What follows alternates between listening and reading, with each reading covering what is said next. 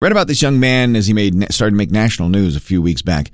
Uh, they called him the Steve Irwin of the Midwest. His name is Clark Westoff, uh, and uh, he is uh, a remarkable young man who not only likes to play with lizards and snakes, but actually takes it one step further and learns them, learns about them too. So uh, again, remind me, just so I make sure, Clark, you're you're how old?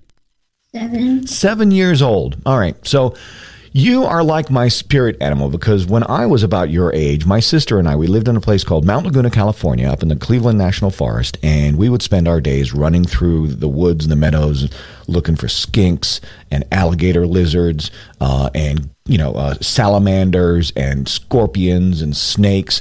But we never followed it with such a passion that you have. You really have a passion for learning about these little critters, yeah?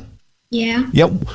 What got you first interested in them? I mean, like, I know it was a very, very early age. Um, when I was two, I caught my first toad.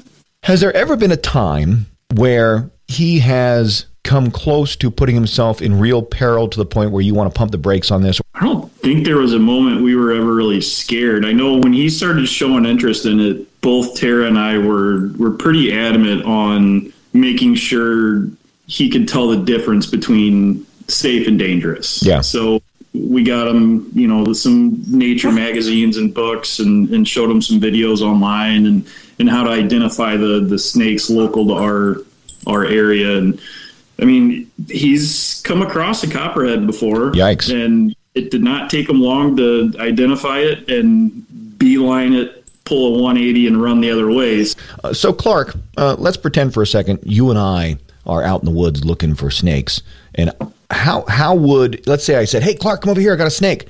How would you describe to me? How would you tell me whether it was safe to pick up that snake or whether I should leave it alone? Like, what signs should someone look for?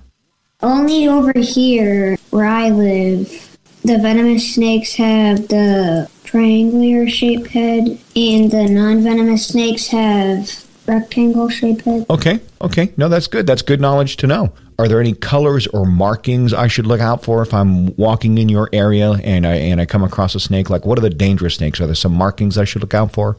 Most of the time, cottonmouths are really short and fat. Um, copperheads have like these Hershey kiss patterns. Okay.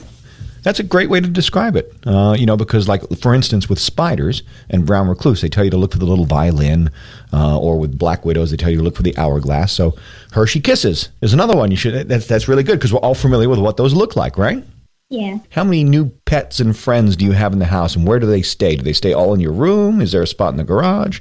I used to have two hermit crabs that lived in my room, and I have they died. I used to have three tadpoles, and they all died. And I have a bearded dragon, and I have about five toads and one snake, Oh, what kind of snake?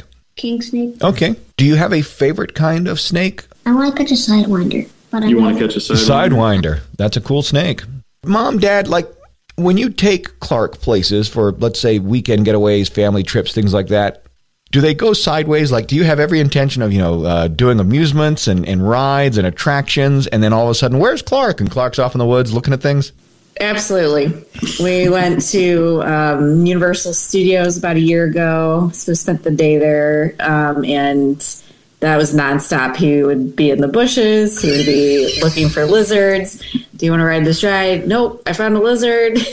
it is like that 100%. Listen, uh, Clark, it was really great talking with you because, again, I feel like I'm looking back 40 ish years uh, on myself, but, but uh, you're doing a lot more with what with uh, chasing lizards and bugs around than I did. I just picked them up and put them down. You, you're going one step further and you're really educating yourself and all those around you about how important it is to uh, take care of these animals and respect these animals. And I think that's super important. You keep up the good work, okay? Okay.